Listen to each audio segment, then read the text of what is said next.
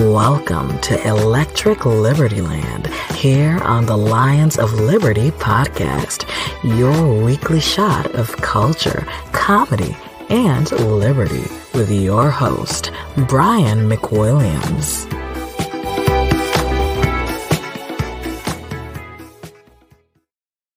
What's up, Oscar slappers? Welcome to Electric Liberty Land. Hope you are slapping your meat to the slaps of the Oscars just like I was doing. Welcome to the show. What just might be the last ever Electric Liberty Land. And don't worry, I'm not going anywhere, but I may be uh, launching the new format, the new name, the new music, and all that schmageggy as of next week. So we'll wait and see. You know, there's some moving pieces here, but just F Y I, this may be the last one ever. So record it.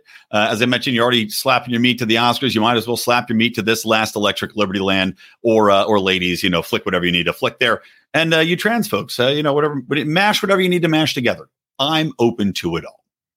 So welcome to the show. Uh, guys, I wanted to tell you at the top of the show, we are doing a special Patreon slash locals only Ask Me Anything with me, with Mark, with John for the Patreon crew. That's going to be this Friday. So if you're listening to this on Wednesday, uh, what is it going to be? April thirtieth. Um, I want you to go on to Patreon, log on in there. Get in as little as five bucks and you can watch our A M A where you guys can ask us. We'll do it live on Friday. It's going to be April Fool's Day. So it's our Friday Libertarians in Living Rooms Drinking Liquor a- April Fool's Day special. And don't worry, I was joking with Mark and John that we should just have this big promo and tell people to come join for this A M A and then just not do it as a joke. But, you know, we're not that cruel. So join up, though. It's going to be Friday, five p.m. So Friday happy hour with us. Ask us anything. Again, patreon.com forward slash Lions of Liberty or lions of liberty dot locals. Get in there. Get all of our exclusive content. We're going to be doing a lot more exclusive content that is absolutely never going to be released to the public, by the way. Um, I feel like we give too much away here. We all do. We're giving too much away. So it's going to be uh, some stuff that's moved behind the paywall here, but don't worry. We'll still be here uh, weekly with our three shows to pleasure your ear holes. Speaking of pleasuring ear holes, did any of you have your ear holes pleasured by the Oscars? I um, I was actually surprised. I thought the Oscars would be way more woke. And granted, they were very woke. There was some eye-rolling moments. There was some real jerk-off motions that I was making in the room of uh, of mostly conservatives. That are, I'm sorry, not mostly conservatives, mostly, mostly liberals since I live here in Los Angeles. And I will say, though, the writing was better than it's been the last few years. Um, just as a fact, at least to me, the writing was better. There were actually some legitimately funny pieces of comedy in there. I greatly enjoyed, ironically, greatly enjoyed when, um, God, what was the chick's name? Regina. Let me look it up real quick. Regina something. So it was Amy Schumer, Wanda Sykes, and Regina Hall who had hosted this. They, a three-headed monster. Two of which, well, I guess you could argue really all three of them are washed up. Although Amy Schumer has some show on Hulu that I don't think anyone will watch. I can't believe that she's even relevant enough for them to consider her. And she was probably the least funny of the three, which is shocking in its own right. But that being said, Regina Hall had a pretty funny line joking about LeBron James' hairline. Now, that, of course, becomes twice as funny when you have Will Smith slapping Chris Rock in the face because of a joke made about Jada Pinkett Smith's hairline. But we'll get around to that. But it's a little bit ironic because, as I had said after Will Smith smacked uh, Chris Rock, there were many things said by these women during the course of this broadcast that were far more insulting to far, far more people. And, of course, nobody got slapped. But before I get to the slap, we'll talk a little bit more about the show itself. Like I said, I mean, I had a hard time really paying full attention to it. My kids were running around. We're at a party. So I tried to watch as much as I could and take some notes. But like I said, the writing I thought was actually better. There were some legitimate laughs in there. I did think that some of the, oh God, I mean, some of the the showboating for political gain for this woke showboating was shocking. Like, for example, I expected all of these asshole celebrities to trot up there and go on and on about Ukraine, right? Which is why this episode is titled Will Smith Smacked the Wrong People or Slapped the Wrong People at the Oscars, because he did. The people that deserve to be slapped at the Oscars are these stupid ass celebrities who walk up there and full of confidence and full of passion, at least, well, so we to believe. I mean, they're actors after all. Who knows? This could be something their publicist told them to do. The organizers of the show might have said, hey, guys, we really want to get behind Ukraine. And of course, the support of Ukraine was even in the program. I mean, there was blanket support for Ukraine with any no questioning of whether or not this was a good or bad thing for our country, let alone their country, to get this continued support and rah, rah, rahing from our side of the fence here. But these people going up there, right?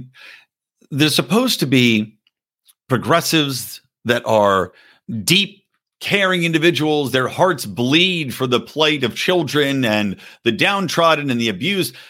And I can't help but laugh thinking about how these people are up there saying, oh, we stand with Ukraine and Putin's a monster. And it's like, well, you know, really, you should be rooting for this war to end as quickly as possible. You should not be up there if you do worry about humanity, right? And I know all of you are climate nuts too. You think that the world's ending. You think that we have to shut down fossil fuels. Well, let me tell you, we're going to need the fossil fuels when nuclear winter comes after the nuclear holocaust. That's that's just a fact, right? You might want to take that into account when you're trying to gin up the population for what was actually a higher rated Oscars than last year's. Not hard to do because last year's was the lowest in history and by a huge margin. Of course, it was COVID times. People didn't want to watch self-congratulatory assholes preach to them while they're all locked in their houses, friend. And these people are being paid millions to chastise them for not being happy about being locked in their houses. But, and there were some, some vaccine jokes. Actually, I'll, I'll talk about that in a minute. There was actually one segment about the vaccine that was pretty funny, but the ratings were a little higher this year, right? They ticked up again. And this is before the slap, which we know was not coordinated, but again, we'll, we'll talk about that. But these people are up there preaching again. You know, it's like you give them a soapbox and they can't help but step on top of it and start yelling about the topic du jour. And like I was talking about with Matt Kibbe last uh, last episode, these people have no critical thinking skills, right? They simply take whatever is in pop culture, whatever is in the mainstream leftist media narrative, and they run with it. I mean, these people are useful idiots where they will parrot government talking points with no thought, with no no thinking. And maybe it's because they're trained to read lines, right? So these are just basically lines written on a page that them for them to parrot. They've got social media teams who are happy to parrot the government's narrative on Ukraine and on Russia. But in the meantime, as I was saying earlier, the end result of this, if you're somebody that has a bleeding heart, should be to not want nuclear war, should not want to be elongating a battle, which I'm sorry, Ukraine cannot win on its own. I was listening, um, General Douglas MacArthur was on Part of the Problem with Dave Smith, and a you know, great get for Dave. And I'm listening to MacArthur basically echo that same point, that we're giving them arms, we're giving them weapons, we're giving them encouragement. You've got Poland that is basically being a shipping conduit to get armament into the Ukraine, and that just endangers Poland, right? Hungary, I thought very smartly, declined to be a conduit, declined to be a corridor or help ship weapons through to the Ukraine, which they are neighbors with. And of course, you have assholes on social media, including some of these very same celebrities, saying, oh, poo-poo to you, Hungary. How can you not agree to help them? Uh, how about because we were conquered by the Soviets before? How about because uh, we don't want to be bombed by Russia? How about we don't want our citizens to die because of this strife between two nations that is very complicated, very historically overlapping insofar as who has uh, what properties to their names, who's got the deed. But these celebrities have no problem going up there and talking about how much they support Ukraine and blah, blah, blah, and all this fucking bullshit. If you really support Ukraine, go fight for Ukraine. Because we know you're not going to do that. We know none of you are setting foot over there to fight in Ukraine. I guess Sean Penn went to shoot a documentary, A K A propaganda. But for these people to stay out there and, and, and voice how passionate they are about the Ukraine and how they, these, we all need to stand up and do all this shit. It's just like, get the fuck out of here. I'd rather be preached to about climate shit, because at least with the climate shit, I feel like we can push back on that and have some impact domestically. Whereas with what's going on in Ukraine, we can't have that much impact because they're just going to do what they're going to do. We've seen that. The mass, most of the United States when this action was taken was against it. Now, the propaganda battle, which has been so heavily slanted in Ukraine's favor that we're not seeing mass coverage for these different, you know, Ukrainian troops that are shooting Russians in the kneecaps, that are uh, that are kicking them and beating them, and, and these, you know, these P O Ws. that doesn't excuse some of the actions that I'm hearing from the Russians either. You know, there's a story I read today in the news links that Howie sends out, which, by the way, at our fifteen dollars Patreon level, you can get daily news links, which are uh, incredibly useful, divided by topic from both sides of the spectrum. But, you know, there's one about uh, a woman saying that Russians, two Russian soldiers raped her, you know, shot her husband and raped her with a son in the next room. I don't know if there's true, if this is true. I mean, that's the problem, isn't it? We don't know what anything's true, but the media in the United States will only report how brave Ukraine is, how brave Zelensky is, how uncorruptible he is. Well, we know he's corrupt. We know the entire Ukrainian system is corrupt. But these assholes are happy to go up there and try to talk us closer to the brink of nuclear war, while all the while saying that they're the best people in the world. That's who Will Smith should have slapped. That's who he should have sidled up to and gotten jiggy with. Every single celebrity that went up there and fucking preached about Ukraine needed to be slapped upside their heads and made to see the light, which is simply that it's not your place to talk about war. It's not your place to, to encourage citizens of the United States to get behind a war which we have no business being into and which is prolonging suffering and misery and destruction for Ukraine. I mean, there's a reason Russia rolled in there without going full blitzkrieg. It's because Putin doesn't want to leave this area destroyed. I don't even think he necessarily wants to annex that area. I don't think he can control it. As I said before, I don't think Russia's military has the capability to do that. What he wanted to do is go in, basically push off NATO, get the Donbass region, and leave things in a basic state of neutrality, right? Like, okay, that happened. Now we're done. You, you know, I slapped you on the wrist. Let's leave it be. By prolonging this shit, all you're doing is making sure that more people are displaced, that millions are, are fleeing their nation. And look, I understand that the people of Ukraine would want to fight back, but would they be fighting back to this extent without being propagandized by us, without having the support, the armament, the weapons in there, all this other shit that we're giving them, saying, here you go, go out and get yourselves killed. And we know that they're misrepresenting the numbers coming out. We know they're they're saying, oh, well, we killed this many Russian soldiers. How many Ukrainians? How many? Because I cannot believe that there's not substantial losses on their sides. Even, even though, as I pointed out before, this is an Afghanistan-type situ- situation here. This is a situation where you have citizens probably fighting in a guerrilla warfare manner and Russians trying to minimize casualties probably going through there. So you could probably limit the amount of direct combat that happens. But still, I'm sure the casualties are fairly heavy. But these celebrities don't care about that. Blue and yellow, baby. Blue and yellow forever. So, anyway, that was disturbing to see. One of the things that really pissed me off, too, and um, about this, and like I said, as I say, I'm like, oh, I was not offended by it. There, there was still so much woke shit. The wage gap joke, you know, and, and it wasn't a bad joke. Look, I will say this. They basically, I think it was Amy Schumer made the joke, well, they could have three women for the price of one man to host the Oscars. Uh, ha, ha, ha. It's not a bad joke, right? I, I'll give it a chuckle. But it goes back to that same wage gap nonsense, which has been disproven time and time again by every single study that has been performed, and yet is still a talking point for the left. It will never die. These people will never let this thing, they'll let the truth go out. Just like with COVID, the truth will never be told on the wage gap. How it virtually disappears once you take any look at the actual choices people make, the careers they choose, the hours they work, the time they take off. All of that shit goes into what this quote-unquote wage gap is. And even with that, the latest study I read, and there's probably another one that came out this year that I haven't seen yet, the latest study from the people that initiated the study and the report on the wage gap even said this cannot be reported anymore because it's simply a matter of choice now. There's no real difference between men and women's salaries. And if anything, women's are, are, are actually accelerating faster than men's. So these women to go up there, basically pat themselves on the back. Oh, we're three chicks up here hosting. Isn't that so funny? Because a man would do it. And of course, the crowd just ate it up. Annoying.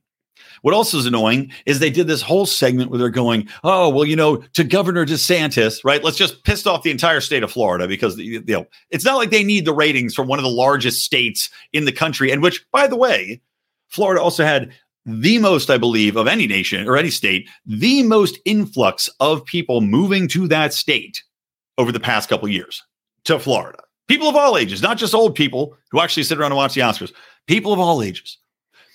But they don't give a shit about that, right? Because Florida ideologically can't be condoned. We can't even talk about what's happening in Florida.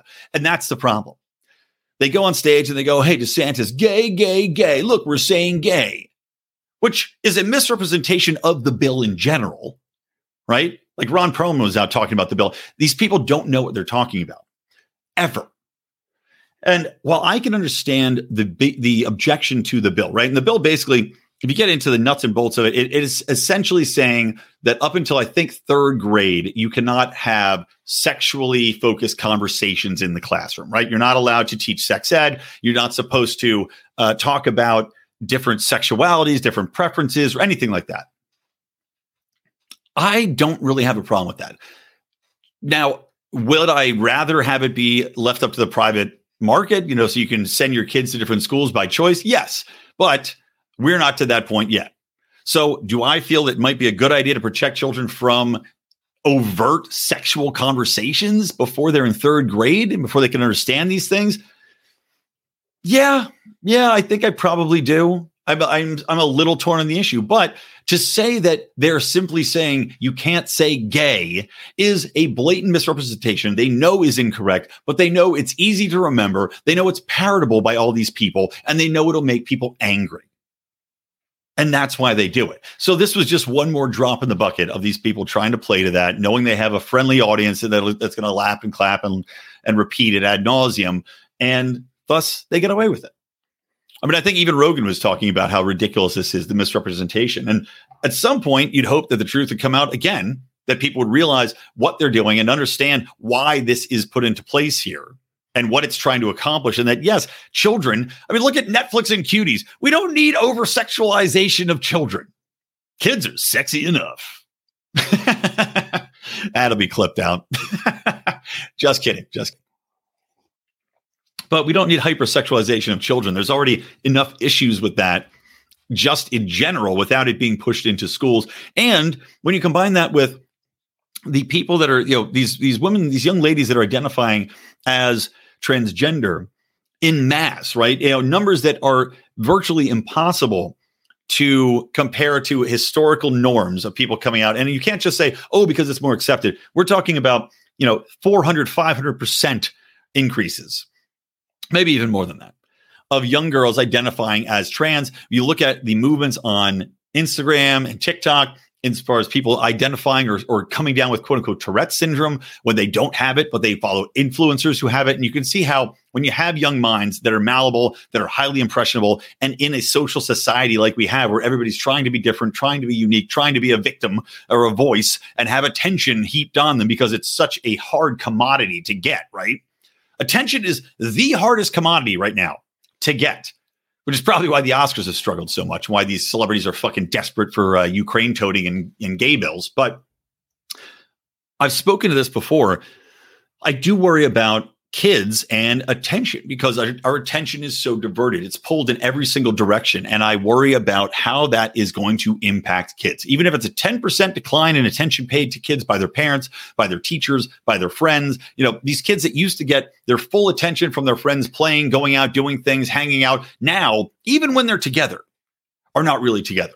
Even when they're staying in the same space, they're not really together because they're distracted on their phones, liking, tweeting, posting.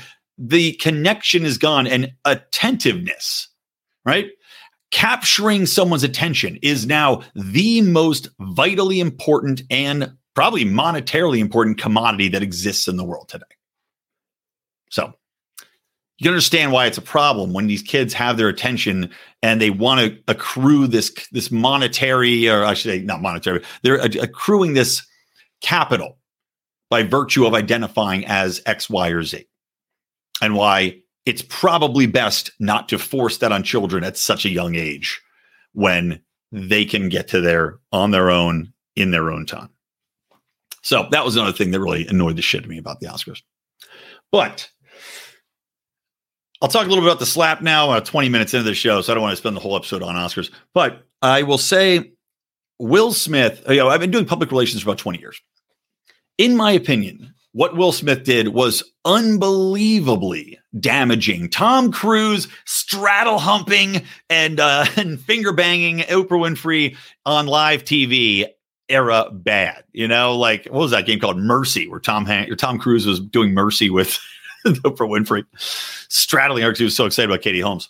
A marriage which, of course, lasted forever. Um, so Tom Cruise, you know, he had to work his way back through a lot of eating crow. He had to take that, that basically he had to take the role in Tropic Thunder as the big fat douchebag as an apology to the world and to say, look, I, I don't take myself as seriously as that. Now, Will Smith, he's known as a comedic actor, right? In action. And now, of course, he's gone into drama as all these, all these actors do. And I didn't see King Richard. I don't think I'm ever going to watch it. I thought it was fucking stupid. They made the movie, to be honest, at least at this point in time. It bombed theatrically. It was a box office flop. And the reason for that is that Serena and, William, and Venus Williams have been pushed down our throats nonstop for the past fifteen years. Nonstop. Every time they are in a tournament, they are covered nonstop. They're pushed down in every commercial. They're pushed out in every magazine. I'm sick of fucking seeing them. And a lot of other people are too. So they still, though, push this movie out, right? Which, of course, falls like a wet turd on the sidewalk. But because we are woke, because we have to avoid hashtag Oscars so white, which definitely wasn't trending this Oscars, because we have to avoid Oscars so white, this movie gets pushed forward. You know, Will Smith, all right, good, good performance. And maybe he earned it. Look, I don't know. Like I said, I don't, I don't plan on watching it. Maybe I'll watch it twenty years from now after the Venus sisters are both old and gray and retired. You know, like I would watch an Arthur Ashe documentary after Arthur Ashe is dead. Um, but I'm not going to watch it in the middle of him playing.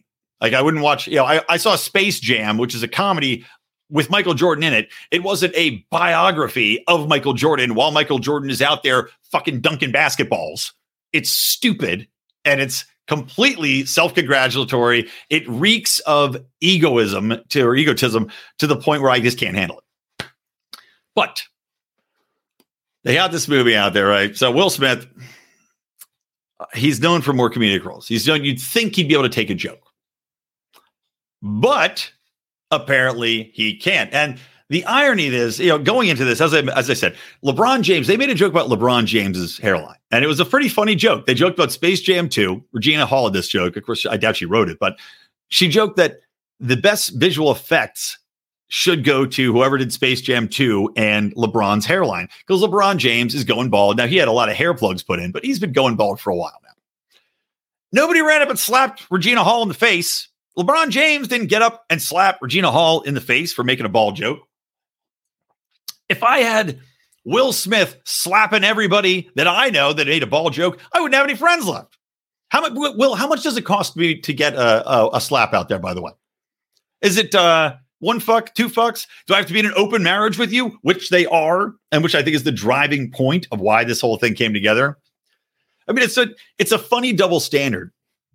In that in this new world, we're supposed to pretend that men and women are completely equal, right? Completely equal. But yet, you do have a good portion of the population defending Will Smith slapping a comedian, slapping Chris Rock in the face on live television for making a G I. Jane joke because his wife's got alopecia. She doesn't have cancer, mind you. She doesn't have AIDS. She doesn't have uh, any sort of, of heavy immune disease that's going to knock her out and, and kill her next year. No, she's losing some of her hair.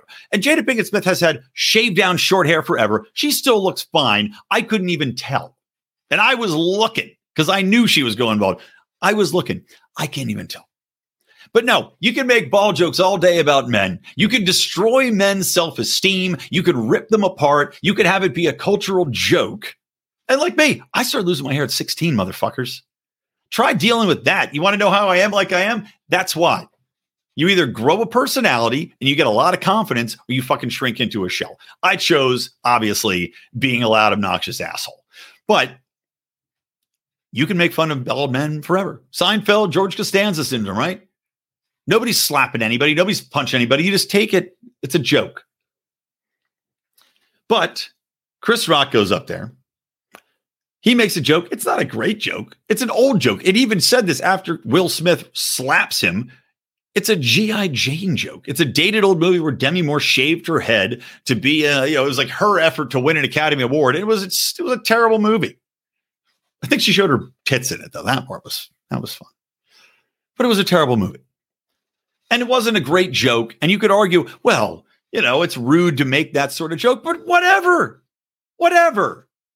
There's many more cruel things that were said in the broadcast about other people that nobody got upset about. But Will Smith takes it upon himself to walk up.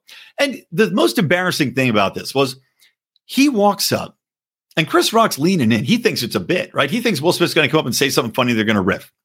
He leans forward to hear what Will Smith's going to say, and he bitch slaps him. He Will Smith hit him like a little bitch, right? Number one, if you're going to go up there and hit him, fucking hit him.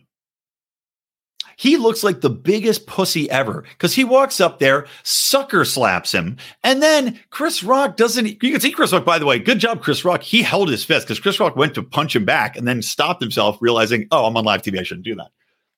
But if you're going to do that and you're Will Smith, what a bitch you look like when Chris Rock takes that shit across the jaw and then just keeps on ticking, takes the licking, keeps on ticking. And goes on to say, you know, they had a little back and forth, which there's an unedited video where Will Smith's yelling, keep my wife's mouth, you know, keep my wife's name out of your fucking mouth a few times. And Chris Rock says, it's a G I. Jane joke, man. Like, chill out.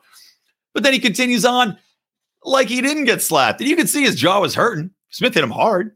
But still, if you're Smith, you're too much of a bitch. You can't even knock somebody out to the point where they can't host the Oscars category. I mean... If I'm going to go up there and hit somebody, I'm going to hit him hard enough that he can't continue hosting.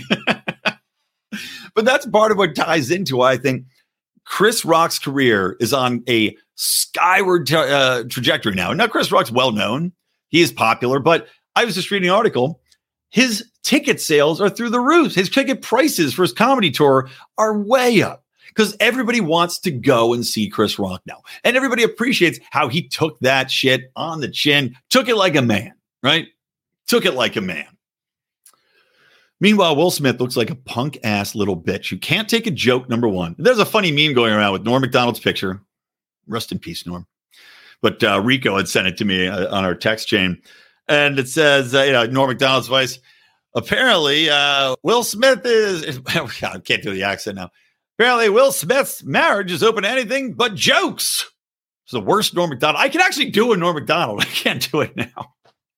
But it, that's right. He has an open marriage. Jada Pinkett Smith has been out photographed with other men that she has been fucking. Will Smith has been cuckolded. And that's why this happened. It wasn't, in my opinion, that he looked at, because Will Smith started to laugh and then looked over and saw Jada tearing up, all right, because, oh, how dare he make fun of her receding hairline. That's worth attacking somebody over. I think it was that Will Smith looked over at his wife and realized that she's put his dick in the dirt so badly. I mean, the conversation she's had at her stupid red table show, talking about the open marriage, cheating on, you know, not cheating as it's quote unquote open, fucking other dudes nonstop behind his back. Will Smith knows he looks like a cuckold little puss bitch. And as a guy who's, you know, West Philadelphia, born and raised, he has this rap career. He's supposed to be a tough guy. You know, I think he, that's what made him snap. And he goes, I can't let this guy make my wife, make fun of my wife and make me look like a bitch on T V where I'm not going to do anything after I've looked like a bitch for the last year. That's my theory.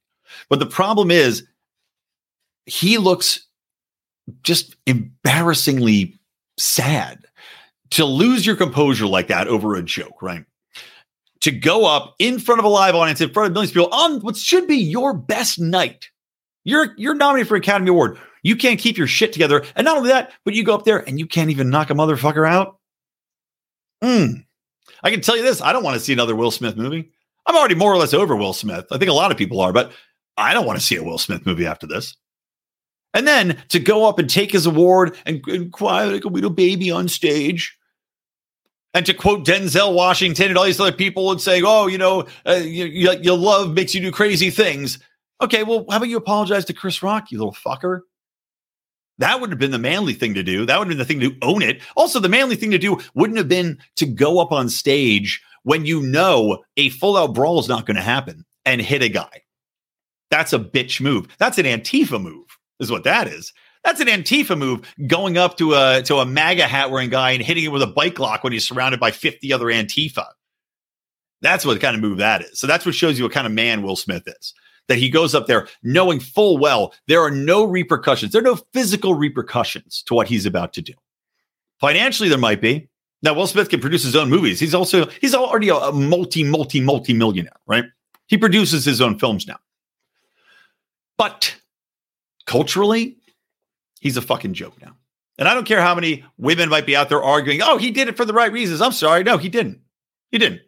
There's no joke like that that is going to be worth you going and attacking somebody on live television. There just isn't. It's inexcusable. And for him not to apologize that night is a bitch move. He apologized today in some shitty thing. And I, I saw something that Chris Rock supposedly apologized, which I say boo if true. I don't know if it's true or not yet. Some people are saying it was a fake, fake meme being posted. But it was, I think, a career-ruining moment for Smith. He'll never he'll never rebound in the same way. I don't think he can even rebound to the way Tom Cruise has rebounded. I think he's going to be bottom fodder now. I think he's the butt of every joke from now on. Uh, it's a meme that'll never die. And, you know, Jim Carrey went on a show and he said if he was uh, Chris Rock, he would sue Will Smith for two hundred million dollars. Now, Rock said he's not pressing charges, which I think is the right move. I think that's the baller move because Chris Rock's like, whatever, bitch, you slap me. Isn't a thing. Isn't a thing to me. But that slap meme is going to be out there forever. So Chris Rock could make a, a case for that, that this is career detrimental. But of course, we know it's not because he looks like a baller now. Now, the other side of this that really pissed me off is you have all these assholes, of course, woke woke assholes with everything is racist, who have said, well, this is, you know, this is a, a thing where it's a black woman. And to quote Malcolm X, black women are the, always the butt of the joke in America. What?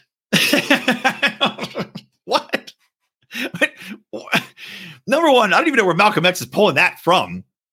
When I, I can't even think of a time in history that black women have been the butt of every joke. I, I could say black men. Sure. I've heard a bunch of racist jokes. None of them are about black women. I'll tell you that much. I can't remember film roles where black women are constantly the butt of the joke. Maybe Ghostbusters, where they blow up the maid's cart and she goes, uh, or she's like, shit, what are you guys doing here? Something like that. But she's not the butt of the joke. She's just the maid stuck in the crossfire. It's a funny moment. They also had, of course, Winston Zeddemore in there. One of the first, uh, you know, black comedy heroes that was put into a mainstream movie. Maybe not one of the first, but. I don't, I, they're trying to argue that this is racist, that the coverage is racist, that if it was Tom Hanks slapping somebody, it wouldn't be covered this way. Uh, what? What are you fucking talking about? No, if Tom Hanks picked up and slapped Billy Crystal in the face, of course we'd be talking about it. Of course it would still be indefensible. I doubt Tom Hanks would do that. He's got children to bone. But it's just, it, these people can make anything racist. You have a black actor, one of the most successful black people in the history of America. Will Smith is, like I said, a multi, multi, multi, multi millionaire. One of the most recognizable, formerly one of the most beloved recognizable faces in the country, nay, the world, going up and attacking another beloved black comedian who is beloved by all people of all types, to defend his black wife when he is nominated for best actor in a film about black people. But remember, guys, white supremacy. It's white supremacy to talk about it, to think about it, to even wink at it. You can't, you can't discuss these things because it's black, black, black, black. Oh, wait, no, my one, I'm trying to think, maybe that becomes a negative, kind of like two negatives make a positive. Uh, I don't know. Is, is, it, is it a double negative where it becomes white supremacy if it's too many black people involved in one circumstance? I, I just don't know. I just don't fucking know. But like I said, at least hashtag Oscars so white. It's not going to be trending this year. And uh, and don't worry anyway, everything you saw during that Oscars broadcast, the media has now found out was uh, classic and showing hallmark signs of Russian disinformation. So Will Smith is in the clear. Don't worry, everybody. Will Smith's fine. This was all Russian disinformation. Ah, let me take a sip of water here. Tell you guys uh, to check out, by the way, Paloma Verde, C B D dot com. You can use promo code ROAR to get twenty percent off your order there and uh, free shipping on seventy-five dollars or up. But these guys are great. Libertarian couple. Have a C B D company, your tinctures, your salves, your rubs, everything you'd want for the C B D uh, this, get that C B D, if you know what I'm saying, in your, uh, in your life. And uh, you can go to Paloma Verde, P A L O M A V E R D E, C B D dot com. Again, promo code ROAR, get that twenty percent off, and uh, support some libertarians, support the show here. Much appreciate that. Also, by the way, I, was, I meant to pull a clip up. There's a hilarious clip from our last uh, episode of The Boring Podcast. But if you guys haven't checked out The Boring Podcast yet, and I know some of you did, we had a huge download surge a few weeks ago, but it's a comedy show with me, with John Odermatt, with Rico, and with Howie. And we basically rip into everything. We tried to keep it non-political before, but fuck it, man. Uh, we don't care anymore. So now it's it's half political comedy from our libertarian perspective. It's half reality show uh, bullshitting. It's got parlor games like What's in That Ass, where we play twenty questions to guess what's stuck in someone's rectum, and uh, a bunch of other shit. Just re- really a potpourri of news. So check that out. We record every Wednesday at uh, eight forty. I'm sorry. Every Wednesday at nine p.m., we go live on Facebook, on YouTube, on Twitter. So check us out. Make sure to hit that podcast subscribe button. I promise you will laugh hard enough to piss your pants, even if Will Smith is not slapping the living piss out of you. So check that out. Boring, B O H R I N G pod. And also don't forget, Mark's got his podcast with Remzo, which is Second Print Comics Podcast. Uh, so you uh, nerds out there that are reading up on your comic book stuff, make sure to check that out as well. Uh, okay. You can tell it's late in the day. I'm, I'm I had to record later today. So another thing I want to talk about.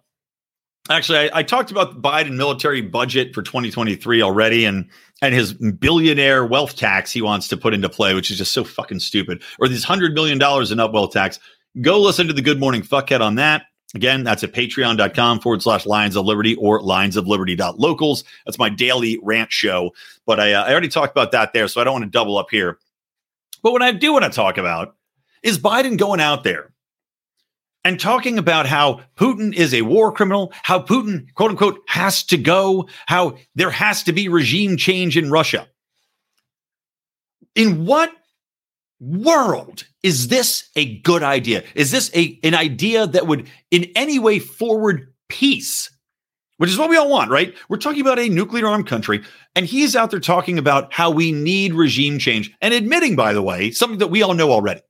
Sanctions don't work. Biden said it not once, but twice. Sanctions don't work. They never work. This is from Biden's own mouth. One of his only lucid moments of the year, probably. Sanctions don't work. But he says, well, yeah, the emphasis of sanctions, of course, is to hurt the population to the point where they will overthrow their elected officials, right? Their overth- or their dictator or whatever it might be. They'll overthrow their government because we're making life so miserable for them. And Biden still thinks, though, that they're going to attribute this to their leader. Because Biden says that's the goal, right? You make them so miserable that they say, well, if Putin wasn't here, these things would stop.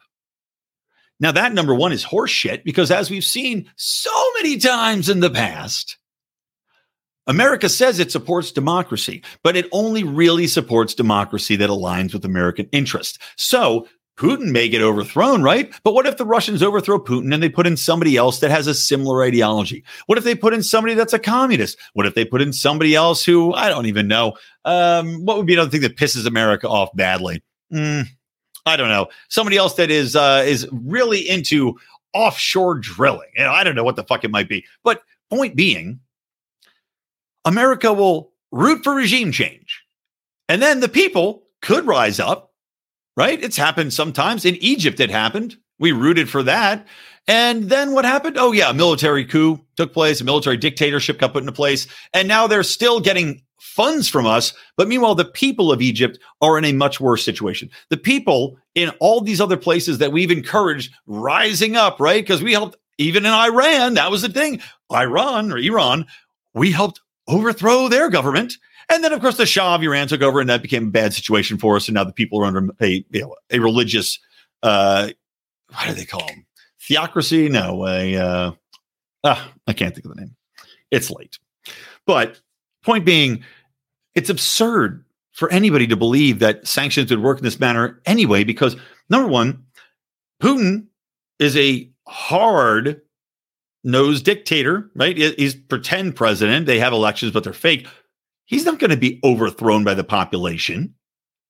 The population is not going to even attempt that because they know what would happen to them.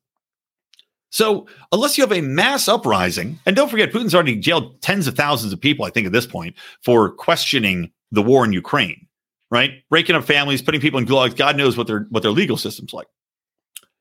So I don't think sanctions, I don't think McDonald's pulling out uh, or any of these other woke bullshit companies is going to have much of an impact. And if it does, there's no guarantee that the United States is going to back, like, support the new regime anyway. So these people might risk their lives. They might go out there, get themselves killed, get themselves arrested, destroy their families, leave their kids as orphans.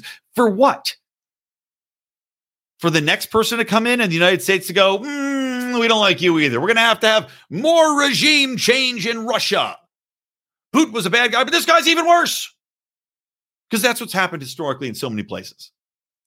So to hear Biden talk about this shit and admit sanctions don't work, well, it's still calling for regime change is fucking asinine. It's insulting to the intelligence of anybody paying attention. It should be insulting to all these idiot celebrities who are out there parroting the government talking points, but of course they can't think that well. They know think good. They read page, say words. But even without the sanctions component, why are you calling for regime change? All this is going to do is make Putin edge closer to saying, well, if you say that even if this Ukraine thing ends, the United States is still going to try to support regime change, still going to try to oust me, why would I not just fucking nuke you? Right? That's the, isn't that the dictator mentality? Isn't that why North Korea is such a threat? Isn't that why we leave North Korea the fuck alone? For the most part, I mean, we put sanctions on them, but they've got it pretty much locked down. Putin's not Kim Jong-un. Putin actually has intercont- intercontinental ballistic weapons. Even though, oh my God, I should have queued it up. There's the funniest video that I think Howie sent of North Korea supposedly bringing out their new intercontinental ballistic missile, like a nuclear warhead. The thing's added like gone in sixty seconds. It's like you, Kim Jong-un's walking out like he's in like, you know, Top Gun, or he's in uh, The Right Stuff out of this hangar, and this fucking big ass I C B M is rolling out after him. And then it shows him like putting on sunglasses and the missile like, and he's like, he's like, mm, nods at his generals. They nod back. It's the fucking funniest thing I've ever seen in my life. And I, I do think it's real. I think, I don't think they have a missile, by the way, but the video I saw, I'm ninety percent sure is real from North Korean media. This is awesome. But point being, Putin is not Kim Jong-un. Putin does have the capability and probably the will to fire a nuclear weapon.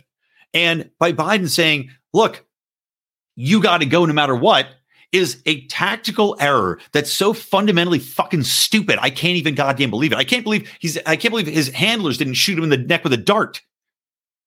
It doesn't help us. It doesn't help me. I don't give a fuck about what's happening in Ukraine anyway. But now I have to worry about what's happening in Russia ongoing because you're calling for regime change. My fucking unborn daughter that's on the way doesn't give a shit about regime change. What she does give a shit about, even in her tiny little three-month-old baby brain, her little uh, amoeba brain there, is probably being fucking nuked. So let's knock that off. It's unbelievable. It's fucking unbelievable. Now, hopefully people are waking up. One of the bright sides is M S N B C, one of their shows. The people just couldn't believe that Biden's ratings and, and his polls are so low. How could that be, right? Because he's had so many victories. Let's. I'll read a quick quote. Quote, and ah, damn, I couldn't find the, uh, I didn't cut the name of the person. Well, it, it doesn't fucking matter. They're all the same, right? They're all N P Cs over at M S N B C. Quote, the United States is already sending billions in military and economic support to Ukraine, and there's every indication economic sanctions are strangling the Russian economy. Right now, NATO is as unified as it's ever been. And while inflation here at home is still a big problem, jobless rates are the lowest they've been in more than fifty years. Bullshit. As the American people recover from COVID nineteen, so does our economy. Oh, rule. That's the person. She admitted those factors weren't translating to American voters and cited a C N B C or an N B C poll showing Biden's approval rating at forty, a new low with fifty-five percent disapproving. twenty-eight respondents said they had a great deal or quite a bit of confidence in his handling of the situation in Ukraine, with seventy-one percent having just some or very little. So even the everyday people are seeing him handling this, him, him fucking it up, him sending arms, him calling for regime change and going, what are you doing? We don't care. We're tired of war. We just got out. One of the only good things you did was get us out of Afghanistan, even though you left that country fucked. And it was always going to be fucked. There's no good way out, right? There's no good way out. Getting out like that was the only way. I'm glad he did it. But we just pulled out, and now you're going to get us entangled in another thing here to try to distract us from COVID. No one's buying it, man. And these M S N B C people can't understand. They, they're thinking it's a good thing that we're sending billions in military and economic support to Ukraine. People here are struggling under massive inflation. They can't afford gasoline. They can't afford, they can't find shit on their store shelves. These jobs that are coming back, I guarantee are not the high-paying jobs that they once had, they lost. I guarantee people trying to get jobs in restaurants or not working for themselves anymore, opening up a brand new restaurant if you force them to close. And about this shit. Right now, NATO is as unified as it's ever been. Oh, great. Ooh. Steel clap. Who fucking cares? I'm not NATO. I'm not in Europe. I don't give a shit about NATO, and neither do the majority of Americans. I am white-pilled on this. I'm coming around on it. The Oscars is probably representative of ten percent of the population at most. Even though you see all these idiots putting up signs, these woke corporate, like I said, militarism and corporatism are the same thing now, right? Big government and big cronyism, big corporations, they are working in tandem. So it's not surprising that they're going to march lockstep into this war. But everyday people are waking up. All right, last story here is Jon Stewart sucks. He sucks now. He uh, he sucks shit. There's about a three minute long clip here. I'm gonna I'm just gonna let the whole thing play so you can hear the whole clip, and then I'll then I'll break it down. It's not it's not too long, but you'll see. It's just fucking the cancer that's overtaken even somebody with like Jon Stewart, who used to be able to have a conversation and not just blanket shut somebody down and accuse them of being a racist uh, for not going along with a specific ideology outright, um, is sad. It, it's I don't know, maybe it's maybe he's getting too old and he's lost his perspective. That might be some of it. Um, maybe it's just that he's been surrounded too long with assholes who only think the same way. But anyway, this is let's see here. Let me enlarge this. I think the conversation. Whoops. Is- let me enlarge this, and I'll play this little video for you guys um, of Jon Stewart on his show, and he's speaking with Andrew Sullivan and I don't know, some other real fat, annoying chick who's just the absolute goddamn worst, who hosts some stupid dinners called like uh, Race to Dinner. Fucking awful. So here we go. Let me let me mute mine, and then I'll play this. Is then this? We have an awful history. Its its remnants are still. We also felt have today. A great history, John. Say it again. We also have a great history. But I think you're minimizing it. You're suggesting that because I think by of, calling yeah. today white supremacy, you are minimizing actual white supremacy. You have an incredible diversity. To condemn all American it's history not, as I, racist. I, I disagree that they're generalizing all white people. The systems that were racist that were put in place. That systems. Yes. The systems that were put in place. I'd like you to explain exactly what they are. Well, I thought I explained it earlier about the G I Bill and about what, the New that Deal. Very simple. That's one thing. I want to know about these systems. I just explained it. Housing. That's food. One. And I've agreed well, that. Andrew, you're not living on the same fucking what? Planet we are. Honestly. No, I really don't think you are. I think you are not living... I think you are not living in the planet most Americans are, which is why this kind of extremism, this, right. this anti-white extremism, yes. is losing popular support, is is creating a backlash, is going to elect Republicans and undo yeah. a lot of the good you think you're doing. This is what Secondly, happens when you don't talk about it. Right. This is what happens when white people don't talk about it, is you have... racist dog whistle tropes like this yeah. that actually perpetuate and perpetuate and perpetuate.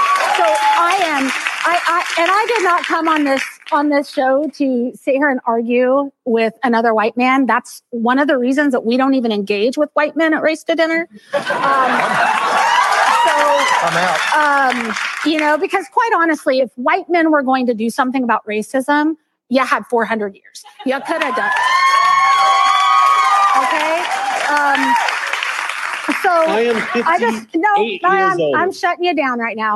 Um, I am not responsible so for anyone before me. The point is, I'm so tired of just engaging in this conversation and this deep hurt that Andrew has about talking about racism. And, and Chip, God bless you, but I'm going to put everybody in the thing. All of us white people do this. I don't care if we say we're abolitionists. I don't care if we say we're progressive. I don't care if we're literally members of the K K K. Every single white person upholds these systems and structures of white supremacy. And we have got to talk about it.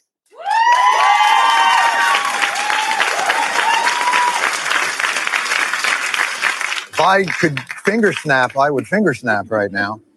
Uh, Let's well, remove it then from the. Calling me a racist, John. Let, let's. You're. You've been doing a pretty good job with it yourself there. So. uh,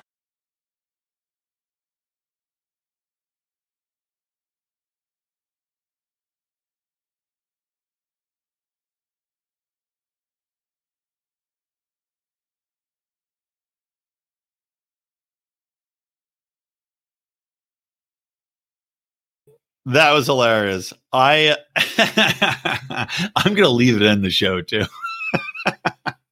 I just literally accidentally closed the window. I, I meant to close the Jon Stewart window and hit the wrong button and closed my recording window here in the in the technology I use, StreamYard, to record this and get the audio. Well, that's fine. I'm leaving it in the show because that's me.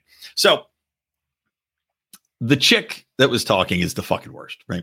She's a, a a chunky white woman, by the way, who refuses to speak with white men or have white men at dinner, which is outwardly racist, clearly racist as a policy.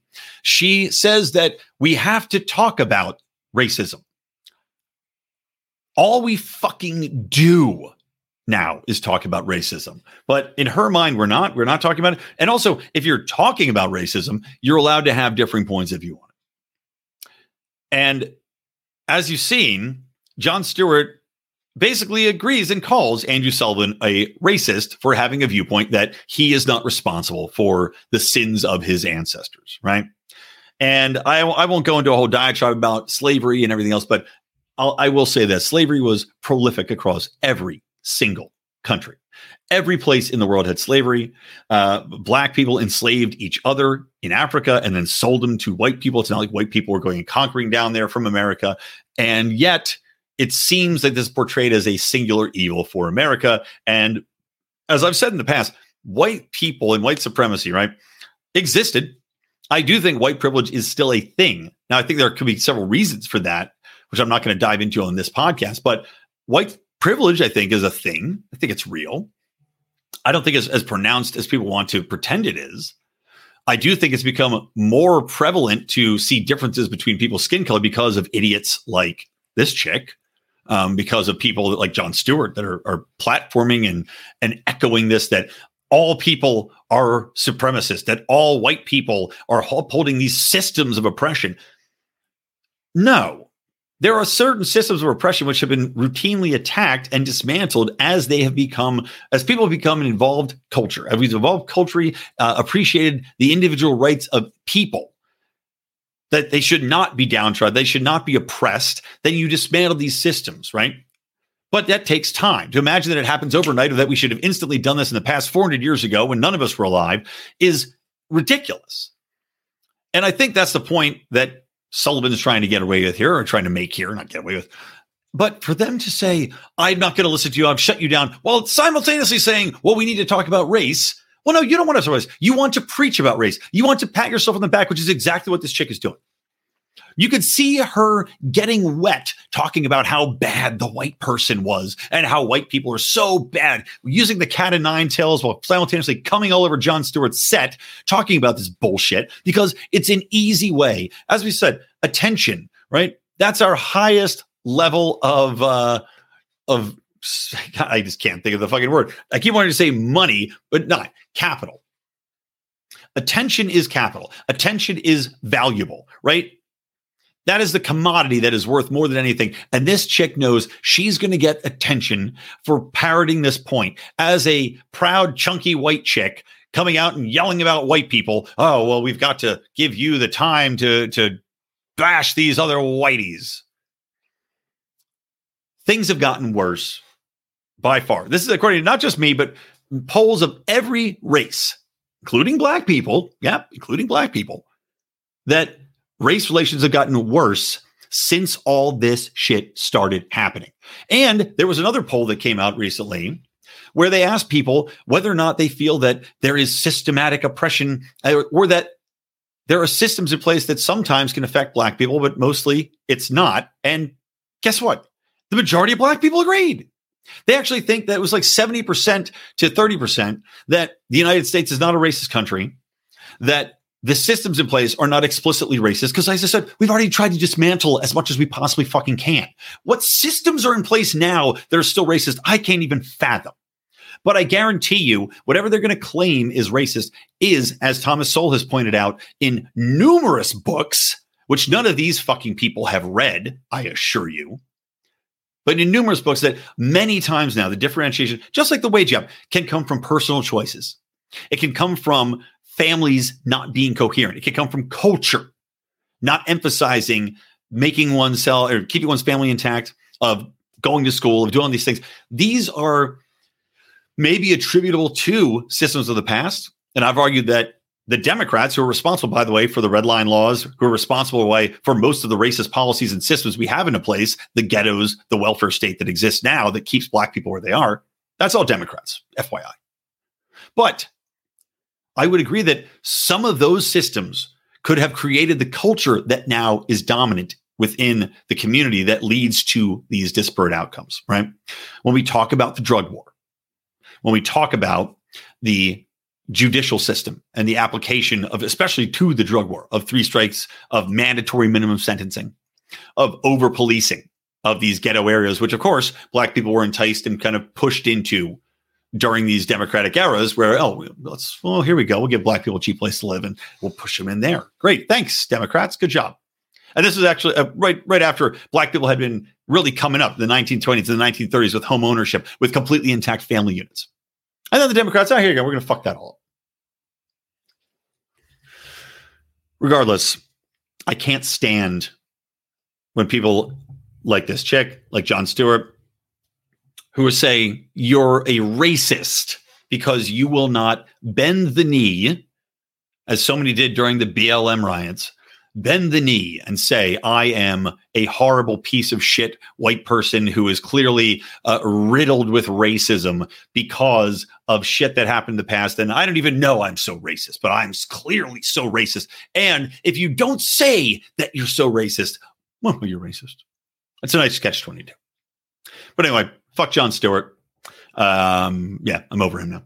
All right, that's it, guys. Thanks for listening. Make sure to check out uh, Tyler Colford, a k a. Crypto Man, his awesome track, hashtag Free Ross. And also our buddy Matt McKilney over at Burning Daylight. Give him one last shout out here. Make sure to tune into that show. He's a wonderful man, and we love him dearly. So otherwise, that's it, guys. Tune in for maybe next week, maybe a brand new uh, thingamadiggy coming at you. But for now, from me, Brian McWilliams, from the Lions of Liberty and from Electric Libertyland, always stay plugged in to Liberty.